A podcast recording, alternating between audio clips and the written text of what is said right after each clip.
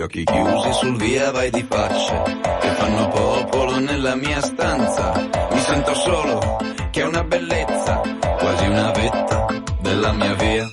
Da tronco capo, da nido senza sonno, viene non viene, chiede di me. Da pianto perso, che piange altrove, viene non viene, lui chiede di me. E a me dice dottore, che scimmie così verdi, nei sogni del paese lui non ne ha viste mai. Genio peloso, demone del tardi, che mi assecondi e dopo un po' mi perdi. Portami adesso al castello Corsaro, dove il pianista ha un regalo perché suona la rumba di Donna Consuelo, lei scende le scale, come solo a me.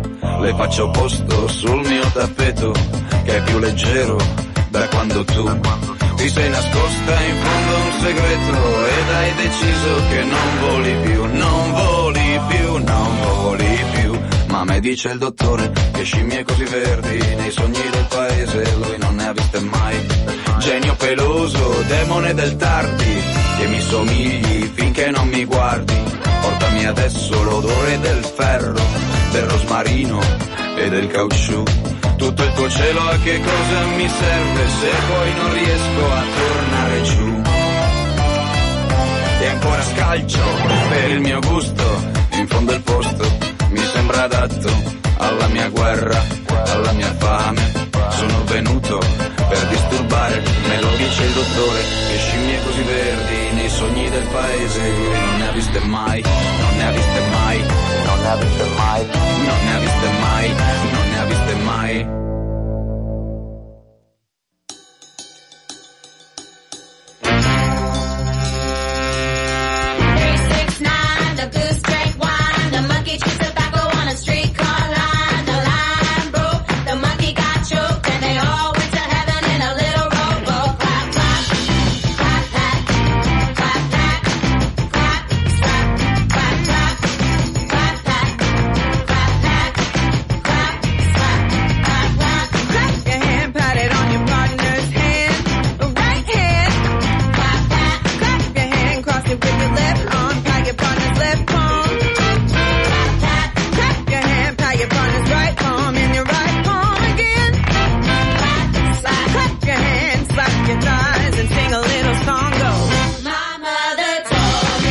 7, le 7.52 minuti del mattino, eccoci qua ancora una volta, buongiorno ascoltatori, benvenuti, bentornati, questo è il Demone del Tardi ed è mercoledì.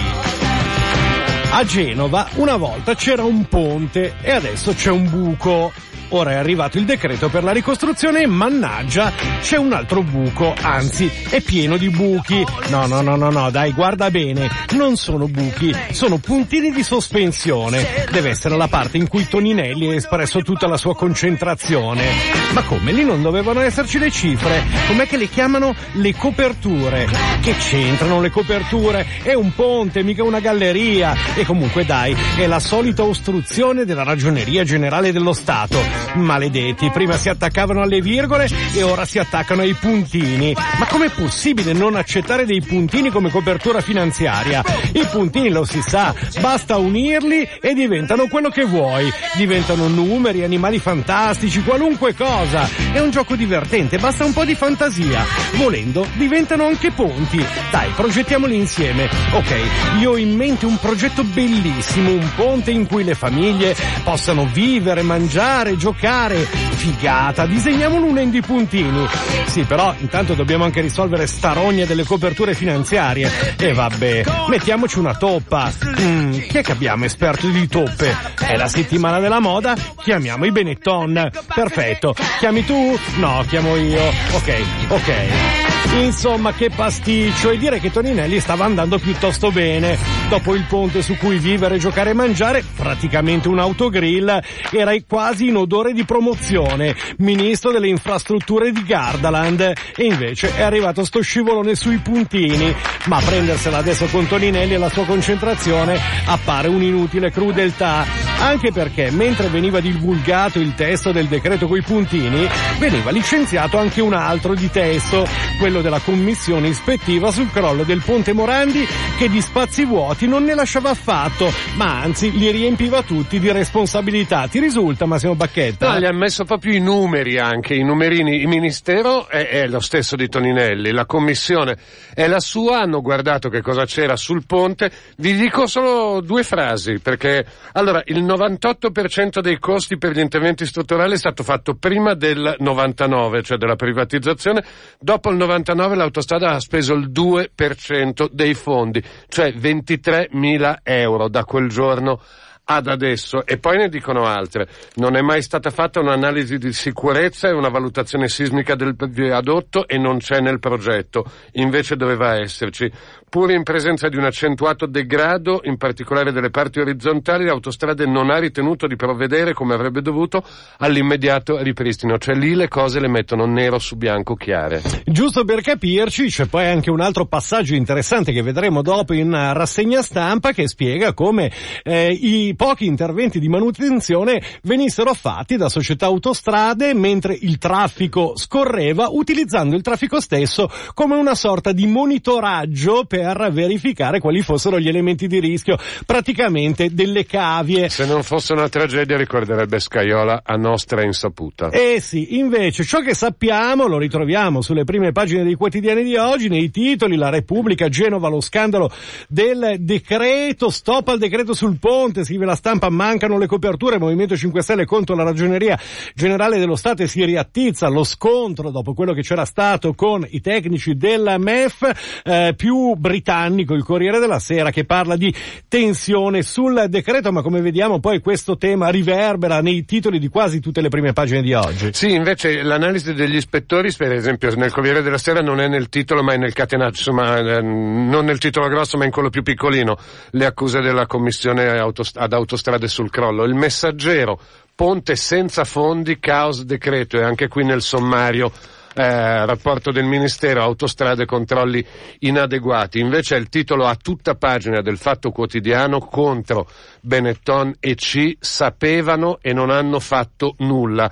Il sistema di controllo di sicurezza è inadatto a prevenire i crolli ed è tuttora applicato all'intera rete, è un virgolettato appunto della Commissione del Ministero. La verità, stessa cosa, prima sentenza contro autostrade. La società ha tagliato il 98% degli investimenti sul ponte. Dall'altra parte il manifesto, anche lì è il titolo centrale, il ponte delle nebbie. Mettono insieme sia il, il decreto, sia invece gli ispettori e la loro relazione, sia il fatto che c'era la coda ieri davanti al Palazzo di Giustizia a Genova perché è cominciato l'incidente probatorio sulla, su tutta questa tragedia. Sul tema va all'attacco il giornale diretto da Sallusti, incapaci di tutto, il governo è nel pallone nel decreto su Ponte Morandi, spazi bianchi invece delle cifre, il giornale che mette in prima pagina due foto, una è quella di Berlusconi, l'altra è quella di Guccini. Trovare Berlusconi e Guccini affiancati fa un certo effetto. Si è fatto un salto. Eh sì.